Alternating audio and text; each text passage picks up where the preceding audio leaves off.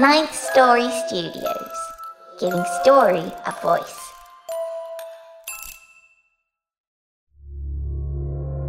This podcast is part of the Dark Myths Collective. Visit darkmyths.org to discover more shows like this one. The darkness awaits.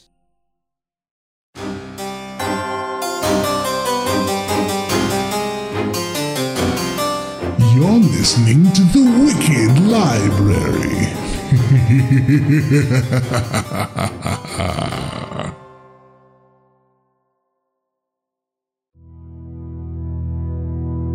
ah, so you've come in search of a story, have you? Well, you've come to the right place. My private collection of dark tomes are hungry for your fear, filled with stories that are sure to terrify, disturb, and delight. Be warned, though, these tales are not for sensitive listeners. You're going to hear things that will upset and quite possibly offend. Ah, here's a good one. Follow me now and we'll enjoy this tale together. It's story time at the Wicked Library.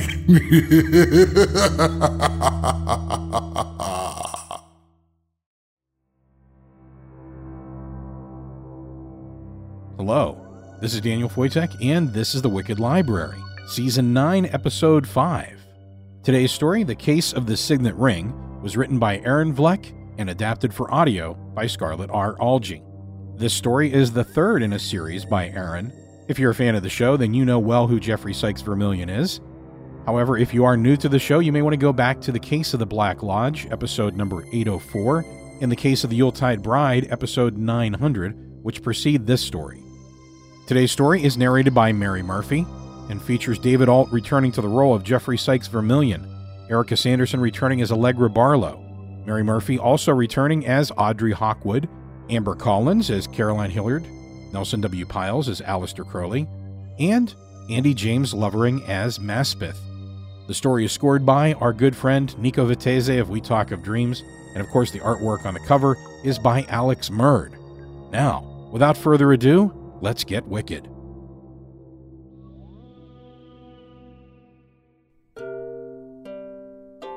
Geoffrey Sykes Vermillion pondered an ancient Chinese puzzle box in the downstairs study.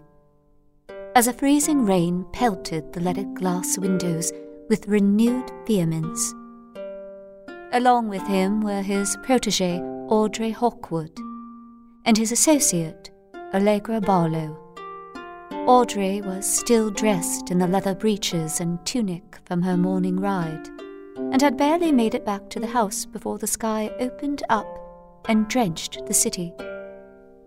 She glanced up from her worn copy of a book by noted occultist and colourful character about town, Aleister Crowley, and smiled. Reminds me of home in the Hudson Valley. Allegra Barlow's hands fell away from the harp, where she was playing a work of her own composition. A study in four parts dedicated to the Egyptian god Shu, the lord of storms and wind. She stretched her fingers and retreated to the fire to warm herself. I'd say the old boy was quite pleased with my efforts. Don't you agree, Vermillion? Vermillion looked up from the desk where he was seated. Hmm? I said I think Shu likes the piece I have composed for Saturday's festivities. Don't you agree? Vermillion looked up from the desk where he was seated. Allegra gestured to the storm harrowing the townhouse. Vermillion put down the puzzle and stared at her for a moment. Yes, it's uh, an admirable work, I'd say. Although the second refrain lagged a bit and was noticeably repetitive of the first in the last five bars, but I'm sure it will be easy enough for you to remedy. Perhaps a minor key would lend the necessary suggestion of foreboding to foreshadow the glorious cacophony of the final triumphant volley. This is the Lord of Storms, Allegra, not the cherub of a gentle spring rain. You're absolutely right, of course. Before she could launch a stinging repartee that would remind him just who he was dealing with, a light knock at the door heralded the arrival of Maspeth, Vermillion's manservant. A woman to see you, sir. No appointment, but she's quite insistent. Shall I tell her to call on the morrow for an appointment? Not at all, Maspeth. Show her in. It must be important to compel the poor thing out in such a deluge. Very good, sir. The gangly but light footed man replied, and then disappeared. He returned a moment later with a quietly dressed young blonde woman of about twenty five, her face red from crying, and a handbag clutched tightly to her bosom. The scene might have seemed ordinary to Caroline Hilliard. A man and woman of middle age, he of imposing height and bearing, and dressed in a severe black suit, as was his custom. She, beautiful but austere in her copper bobbed hair, perched like an egret before a magnificent harp, while the lovely young ingenue in smart riding attire lay draped lazily over a club chair, book in hand. The truth was anything but typical, and nothing was as it seemed. Geoffrey Sykes Vermillion, traveller, occult detective, and master of all things arcane, was known by reputation to Madame Hilliard, and this was why she sought him out in the middle of the ravaging storm. The lady musician, however, was not his wife, but rather the mistress of Anubis Lodge, an order of occultists rivaling the likes of Crowley and his sometimes questionable entourage. The girl, Audrey Hawkwood, was Vermillion's protege, an intrepid student of the occult herself and a seasoned member of his party, despite her tender twenty two years. Vermillion extended a hand in greeting. Uh, do come in, uh, Miss. Uh... Mrs. Caroline Hilliard. She handed him her card. Well, do sit down. How can we be of assistance, Mrs. Hilliard? You are aware of the specific nature of my work and the sort of cases that constitute my line, are you not? Oh, yes. She rose briefly from the chair where she had sat, and then collapsed with a defeated air, and glanced at the other two women. If I might catch my breath, I've been walking for hours. I wasn't sure if I could call on you or not. Please be at ease, madam. May I introduce Miss Audrey Hawkwood, my assistant and protege, and Miss Allegra Barlow, my friend and trusted colleague. You may speak freely among us. I don't know how to begin, really. You see, it's about my late husband. I'm very sorry. When did he die and under what circumstances? Vermillion motioned to the brandy on the sideboard and smiled when the woman nodded. Audrey retrieved the glass and served the woman as she fumbled in her handbag again and brought out something tied up in a red cloth. Well, my husband, Asher Hilliard, died over a year ago in Afghanistan. We had not been getting on for some months, and since he was buried in Herat in the north part of that country, I saw no reason to trek halfway across the globe to attend the funeral. Buried in Herat, you say? That seems an irregular turn. Was he posted there? An army man? Vermillion motioned for Audrey to take notes. Pleased, the girl was already scribbling in her casebook. No, well, he had been uh, some years ago. My husband was a good deal older than me and had his career well behind him when we married. He was in Afghanistan on some matters pertaining to his club, although I don't know much about it. His friends there, his lodge brothers, handled the affairs of the burial. Lodge brothers? Was he a mason? Or is this some other sort of lodge? No, he wasn't a mason. I know that. My father and brothers are masons, and he wasn't known to them. I married against my family's wishes, you see. As far as the lodge or its doings, I have no idea, as they neither involved me, nor did I ever attend their gatherings here in London. Then what has troubled you so, if he is long dead? I received this today in an unmarked courier's post. She untied the red cloth and dropped its contents. A signet ring with a large blue stone worked with intricate sigils into Vermillion's waiting hand. And what is this? Allegra walked up to Vermillion and took the thing to examine it more closely, then shook her head. This was my husband's lodge ring. You're sure this is his very ring? Yes, look at the inscription inside the band. Our two names intertwined. It even has the exact scrape mark from the time my husband took a fall in the street, not long after we married. And the significance of this? You have no idea who sent it to you or why? Mr. Vermillion, my husband, this ring never left his hands. He was buried with it. I see. Allegra handed the ring back to Vermillion. May we keep it for a bit to check the inscriptions and seals? I've not seen this particular sigil, and it's from no order known to me. Oh, yes. I want never to see that horrid thing again. Throw it in the river for all I care. Well, then, Mrs. Hilliard, were your husband and this lodge of his involved in the nasty sort of occult? She just sat there, her fist knotted in her lap, and her eyes darting to each of them and toward the door, as if she might flee at any moment. If it's difficult for you to talk about your late husband again, I assure you we are sworn to the greatest discretion in all things. I do trust you, Mr. Vermillion. I just. Well, there's some delicate details I've not shared with anyone. And. And. I hesitate. I see. Delicate details. He noticed the colour rise to her cheeks. Would it help if I left you to speak with my lady colleagues in private? She brightened at the suggestion. Oh, yes. Would you mind terribly? It's just that I. No explanation required, madame. I shall return. Vermillion rose and left the room, closing the door behind him. I assure you that Audrey and I are well experienced in Vermillion's business and are adept along these lines in our own right. Allegra pulled her chair up, closer. So, where to begin then? When I was married, I was just a foolish girl. Of course, I had never, that is to say, spent time alone with a man, in any sense. Any personal sense, that is. She stammered, smiling as a blush reddened her cheeks. I understand. Allegra smiled disarmingly. That first night, the night of our marriage, was thoroughly unpleasant, but I did my best. There was so much about my husband I dared not question.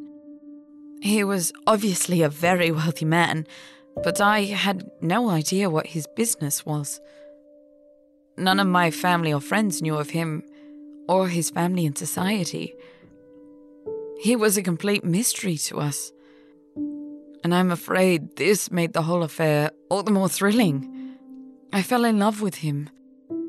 And all too quickly, we were married. Where did you meet? And how did your relationship begin? I met him in the street. If you can believe that. I assure you, I'm not a brazen woman. Never would I have spoken to a man I did not know in the street. And never would I have allowed him to take me to lunch that very day as I did. I wasn't the sort of woman who sought out silly adventures or anything outside my proper life. Caroline shook her head and down the rest of her brandy. When I announced my impending marriage to my horrified parents, they demanded I break off the whole thing immediately. A fortnight later, we fled to Venice, and we were married in a dazzling palazzo on the Grand Canal, amidst a robed masked throng, out of some carnival dream. I was absolutely drunk on it all, and prided myself on being so grown up and cosmopolitan. I can assure you I was neither. But the things that went on in that palazzo mortify me now in memory. While they seemed thoroughly glorious at the time, I cannot speak of them, but I assure you. There is no need. I can well imagine. We returned to London after several weeks. There I was ensconced in my husband's house, with a bevy of servants. I rarely saw Asher, except on those occasions when he sought out my bed. We maintained separate quarters in that house. The curious thing was that each time he came to my bed, his actions were strange, and unlike what I'd come to expect from hearing my sister's wedded bliss. For one thing, prior to our our coupling, he always made me gaze into the blue stone of that horrid ring I gave you. I had to concentrate on its inscriptions and the strange squiggles and slashes upon its surface. After several minutes of this, I would fall into some sort of trance, during which I had many troubling dreams about the people we had stayed with in Venice. What was also disquieting, Asher always said a great many things during our coupling.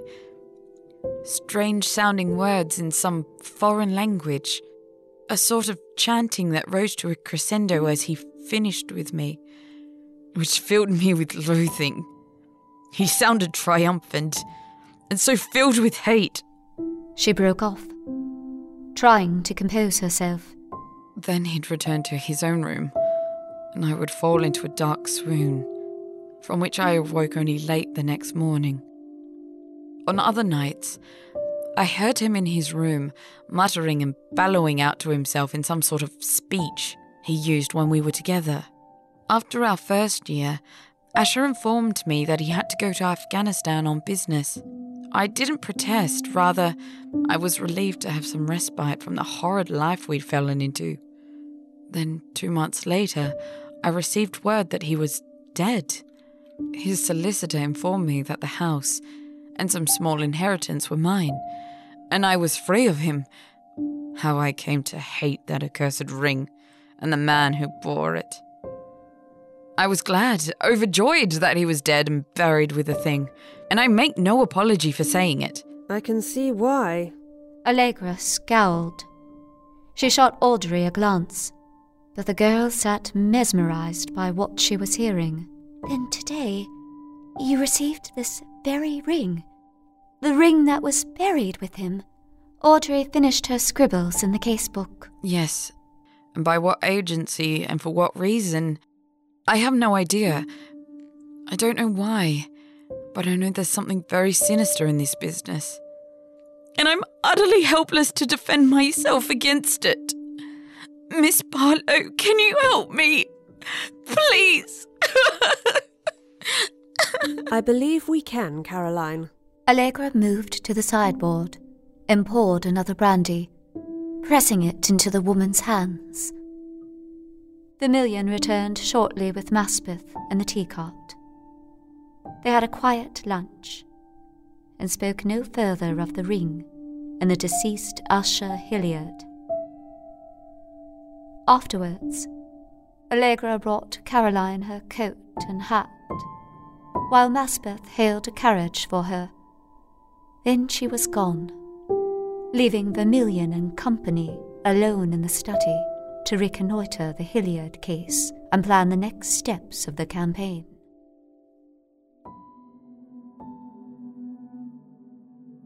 The next morning, Vermillion, Audrey, and Allegra dispersed into the city. Audrey headed to the library in search of references to obscure cults operating in the area and newspaper notices of irregular doings in Afghanistan. Vermillion sought the counsel of certain discreet barristers and others known to him for any information on the mysterious Asher Hilliard and his ring, or the details of his curious death abroad. This left Allegra Barlow, mistress of Anubis Lodge, to seek out various associates, as well as her old friend and mentor, Aleister Crowley. The two crossed paths frequently in London at the man's flat and at his home at Boleskine. She had even briefly touched down at the Major's compound at Cefalù during her early years, before she met her own companions at Anubis Lodge and eventually joined forces with Vermillion. Allegra and Crowley had maintained amicable contact and often ran into each other in society and exchanged news of both polite occult society as well as the more dubious escapades of the darker branches of the extended family. After a late tea and the usual rebuff of the Major's amorous suggestions, Allegra left Crowley to his own devices, but not without taking away a very germane bit of information regarding the history of the singular signet ring. She had shown him a sketch that Vermillion had made, and the Major's eyes had narrowed tellingly as he examined it closely. Allegra returned to Vermillion's house, eager to add some of the missing pieces of their current puzzle. Before Audrey could return to Vermillion's house, with only sparse news of Usher Hilliard, she was set upon in the street by an unexpected invitation. Vermillion's interview of various parties had been most telling in its absence of even negligible details, but to Vermillion it had reeked of the uncanny. Allegra's tea and biscuits with Crowley had been more forthcoming, and the mage had indeed recognized the insignia and inscriptions on the ring. It was the degree ring of a high ranking member of a cult of magicians, he had said, a nefarious hybrid of certain tantric sects, plagiarized by darker circles among the occult backwater. They believed that subtle essences of the young could be used to invoke and entrap certain powerful denizens of the ethers that could be coerced into doing their master's bidding. So, of course, they thrive where they may hide among the protected class. And where's Audrey? She should have been back by now. Indeed. The library's closed now. Give her half an hour and then we go in search of our wayward girl. Before thirty minutes had passed, they heard the front door open and Audrey's greeting to Maspeth, and then footsteps on the staircase. They waited, but she did not join them. Strange. I'll go check. Perhaps she's changing for dinner. She knows we're waiting. Five minutes later, Allegra rejoined Vermillion in the study. She found something, but she's so tired she just wants to sleep. Strange again. I asked her where she'd been, but she brushed me off and told me not to wake her for dinner. Dash that. I'm going up there. Geoffrey, no. Let her sleep. Something is amiss here. My skin prickles.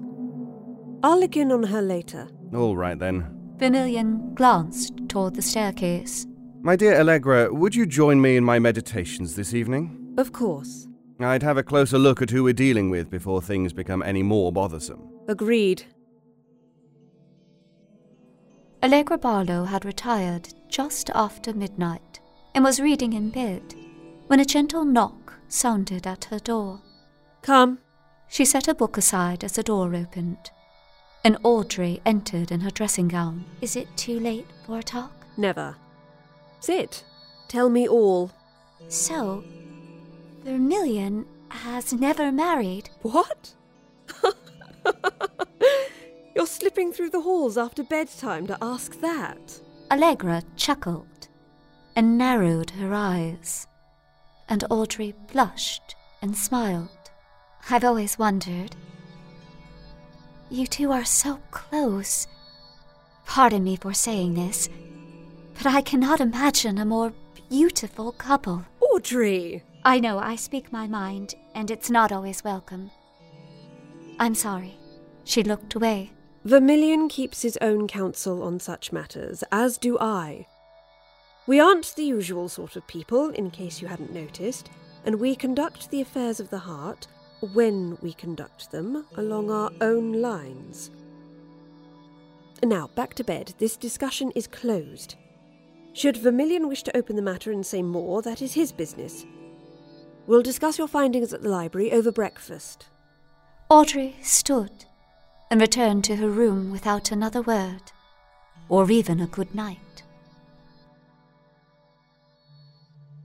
Just after the steeple nearby had struck the quarter hour on three o'clock, the front door of Vermillion's townhouse shook with the angry pounding of someone demanding entrance. Vermillion, you really must keep your house in better order. Come down at once. You too, Allegra. Allegra and Vermillion threw on dressing gowns and scrambled toward the front door, almost knocking down a groggy Maspeth as he struggled into his jacket and flattened his hair and pulled open the door. Hey, Mr. Crowley and Miss Audrey to see you, sir. The figure of Aleister Crowley, still dressed in evening attire, great coat and top hat, barged through the front door, shoving Audrey in before him and glaring at the household assembled in the entryway. Aleister? Allegra frowned, shaking her head as she stared at Audrey. Crowley. Blast it, man, what's the meaning of this? And Audrey? What the devil? It's my fault. I went back out. I couldn't sleep, and I needed some air. Vermillion shot her a glance that paralyzed her for a moment. And then she ran upstairs and slammed the door of her room. You'll be damned happy I was on the prowl later than usual and saw her. That'll be all, Maspeth. Vermillion released the befuddled manservant to return to his bed. In here, Crowley. Vermillion indicated the library off the entry hall. Now let's have it. He added once they were all seated, brandies in hand. I saw her walking down the street alone, staggering a bit as if she'd been in her cups much of the evening. Never. She was in bed well before midnight, and she takes no spirits beyond the goblet or two of wine with dinner. I thought she might be some tart on her way back to her rooms after a night's roll. Vermillion snorted and turned his head in disgust. The way of the world, old stick. You might wish to leap down from your pilloried perch from time to time and dust off your backside. But by and by I caught sight of her face and recognized the girl. Now, here's the rub. She soon met the company of two men. I didn't recognize the blokes as part of your set, so I went to spy my little eye, and what I saw I liked not at all. As soon as they saw me hail the girl with a hearty doff of my hat, they took off. And here we are. You're welcome, and good night, and many thanks for the fine and dandy to warm my gizzard. Crowley rose to take off his hat and cane and slipped back into his top coat. Good man, Crowley. I'm in your debt, I'm sure. Vermillion slapped Crowley on the back, but didn't relinquish his look of concern. As am I, Aleister. Crowley glanced at her, his eyes a twinkle. I'll bear that in mind, madam. Crowley raised her hand to his lips and kissed it lightly. And with that, he was gone, leaving Allegra and Vermillion sitting in silence. After some minutes, Allegra rose and went to a small carved wooden case she kept in the bookcase. She met with two men in the middle of the night. This troubles me greatly, Geoffrey. She opened the box. As it does me. She came to me tonight asking strange questions, and then she literally escaped the house after we were asleep. What questions? Vermillion, there's more afoot here than an obstinate girl and a midnight frolic. I would see what the ethers make of this. She placed the ancient tarot deck on the table.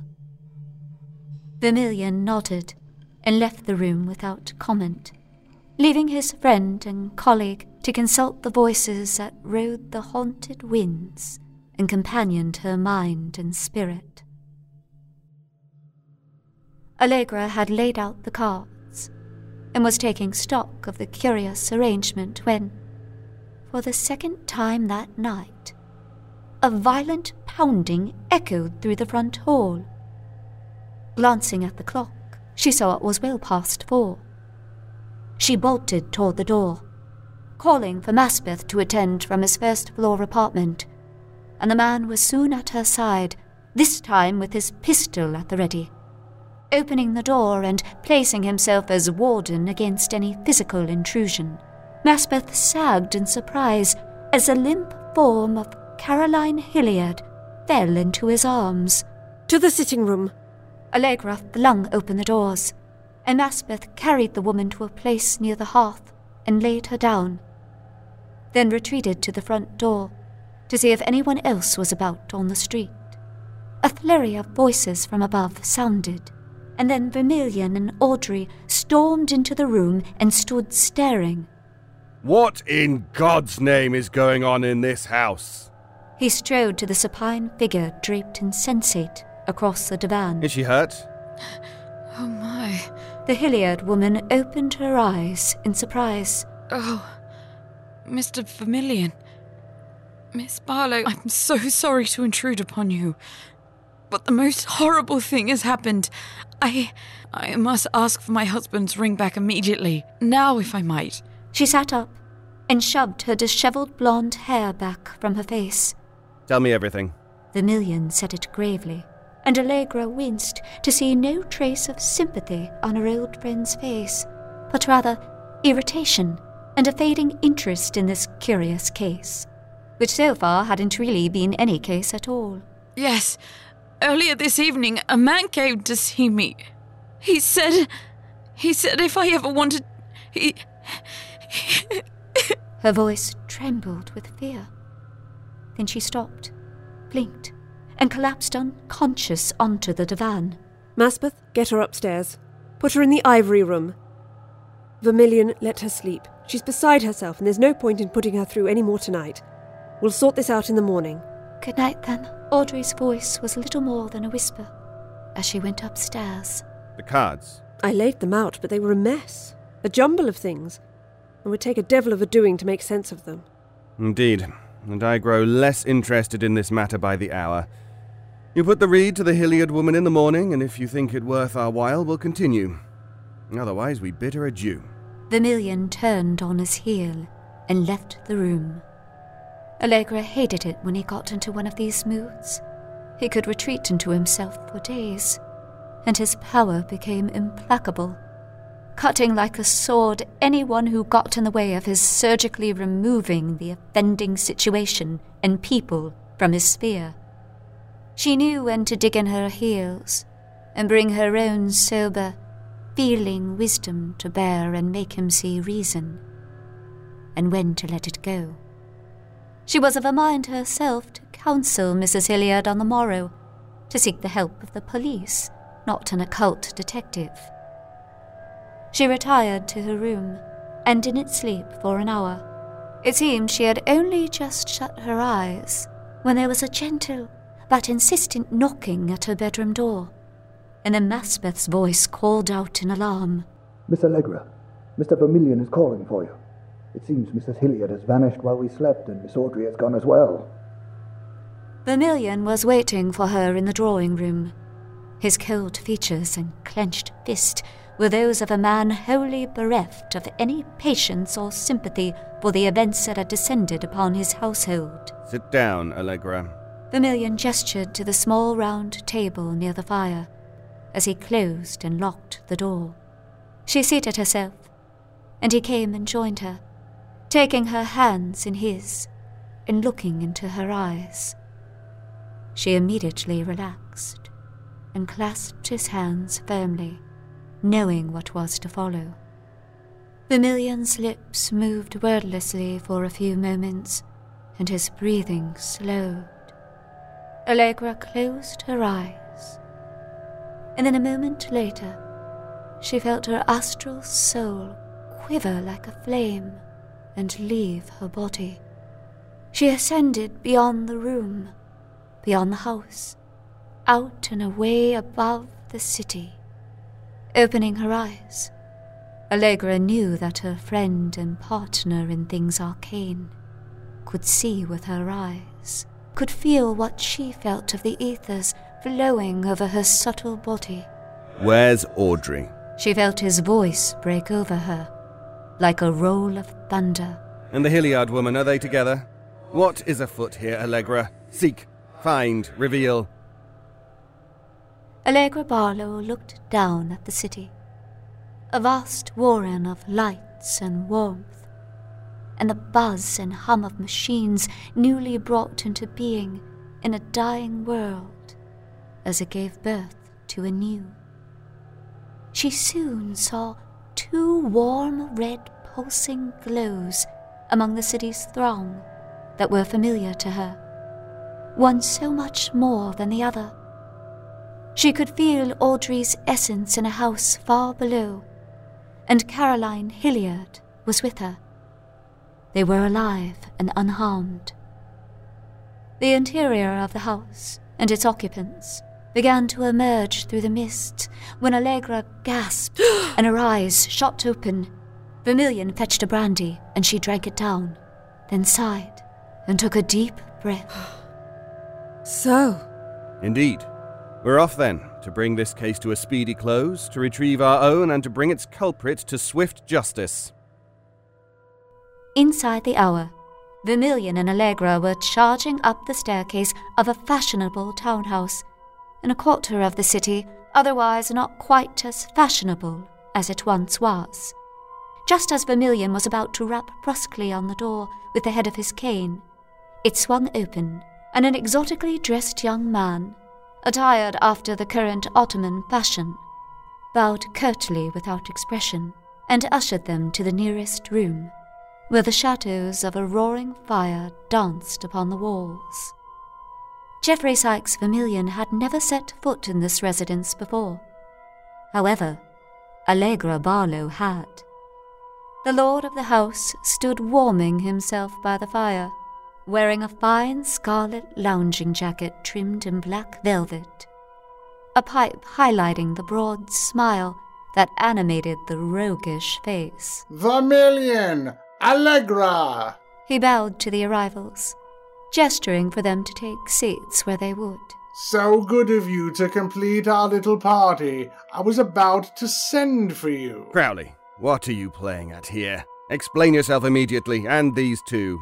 Vermillion glared at Caroline Hilliard and Audrey Hawkwood, who sat nearby, drinking tea and playing backgammon. Audrey? Are you all right? But she knew the answer and saw the proof of it. Do sit down, you two, and I'll explain all. First, let me introduce my own student, Miss Maud Kingsley. At this, the former Caroline Hilliard raised her cup and toast and smiled as Audrey grinned. So you were having us on, I see. Vermillion helped himself to a snifter of Crowley's best and wasn't challenged for the boldness. Allegra declined, and they sat down to consider their host. Yes. You see, it's very important for Miss Kingsley's training that she master the arts of subterfuge and the sciences of appearing wholly other than she is when necessity demands it. Indeed, it is not the creature you see before you, but transformed from the timid widow who tearfully laid out her sorry tale of woe before you. Crowley beamed with pride. The girl sat transformed in black silk harem trousers and a scarlet tunic.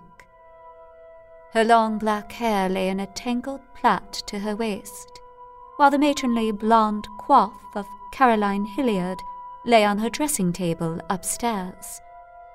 You and Allegra were perfect for the gambit for so many reasons. Neither of you would suffer too much discomfort at the ruse, and it was not designed to persist beyond its usefulness. No harm done, as they say. Crowley was bristling with satisfaction, delighting in having pulled one over on Vermillion. The two of you wouldn't fail to rise to the cries for help from a beleaguered widow, and there were certain details of the story I was certain would elicit your keen interest, Geoffrey, if I might be so familiar. This last was met with a curt nod from Vermillion. And?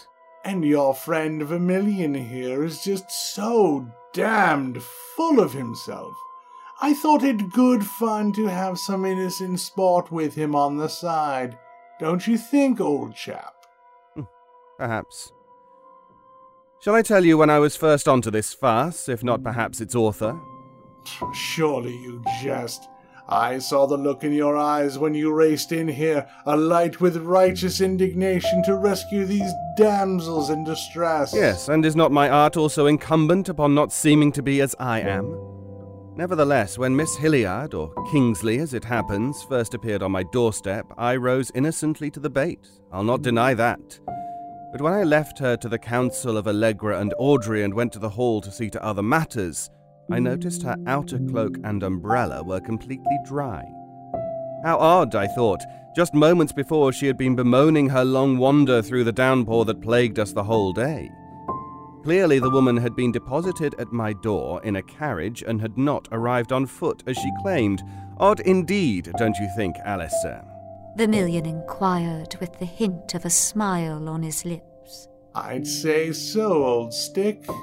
Do go on. So we proceeded apace, though I didn't share with Allegra my initial unripe suspicions.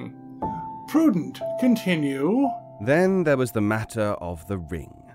That curious and troubling ring that seemed to bother our young guest near hysteria.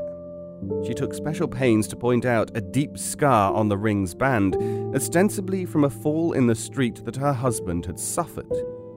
It was clear to the naked eye, without benefit of the glass, that the scar was new and not possibly sustained some two years or more ago, again as our young guest, your student, had claimed. So my hackles were up for the game, and I made a great show of grasping at the bait. I inquired at my club and a few others where I enjoy entry and showed the ring around. None were the least bit familiar with such a notorious treasure. Then I visited every jeweler of note in the city. Again, none had ever laid eyes on the thing or its like, even for repairs, and not one of them valued the obvious paste at above a few quid.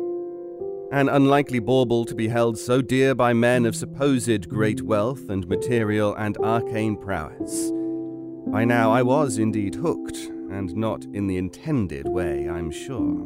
Vermillion paused to refill his glass and that of his host. Well, Vermillion, what about me?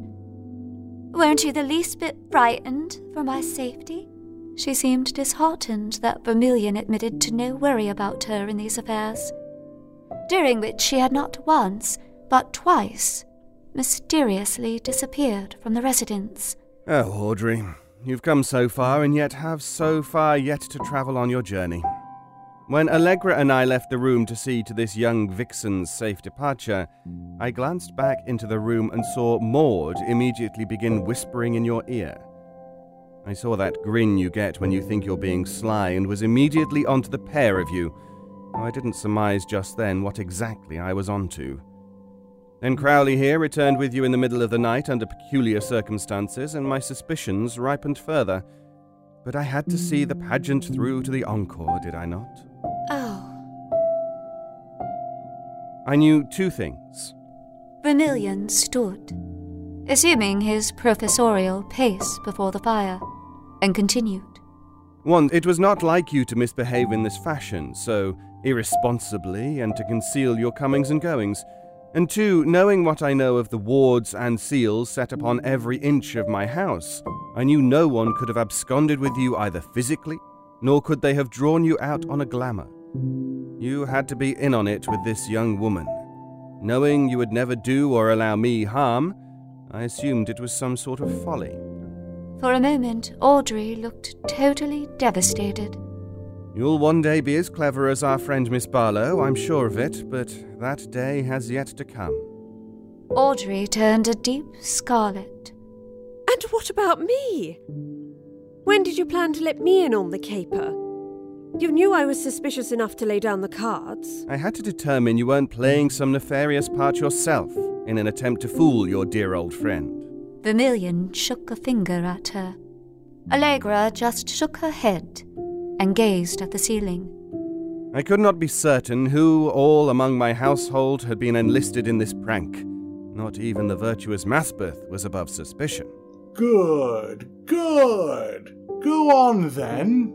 The rest was fairly innocuous, if tedious. Crowley raised his eyebrows in objection. Once I had determined that the affair was harmless, if irritating, I sought to wind things down. I had used my own channels of inquiry off the board, so to speak, a servitor whom I retain for such matters. This creature assured me that there would be no such order in existence as my would be client described. No foul play at work in my house, no parlour tricks to rob me of hearth and home and fortunes.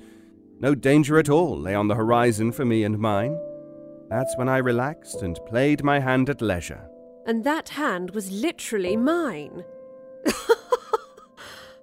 we did the mind joining, and you saw where Audrey and Maud were. You blocked my sight just before I could see exactly what house sequestered the girls. Then you waited until we were on the man's very doorstep to let me in on what was happening. Vermillion, I'll have words with you when we return to the mansion. Allegra said it sternly, but tossed him a smile. And you, Aleister. That was quite a performance you put in two days ago when I came to solicit your help. Crowley closed his eyes and bowed again. One endeavors on as one can. I too like to keep my fingers nimble in the theatrical arts. So you had me for a moment, old man, I'll concede you that. Vermillion pointed a finger at Crowley and winked. But the ruse was so quickly unveiled. Very good then, sir, very good. So we have taken the measure of one another, you and I, and we've learned a thing, have we not? Indeed, we have. Without the mirth, magic is not a thing to be trifled with. The party laughed and retired to the dining room, where the gentleman in the Ottoman garb had laid a magnificent Turkish feast. Long after sunset, the party broke up, and Vermillion and company returned to the mansion. Geoffrey Sykes Vermillion and Aleister Crowley did not become friends that day, but each had taken the other's measure for future reference.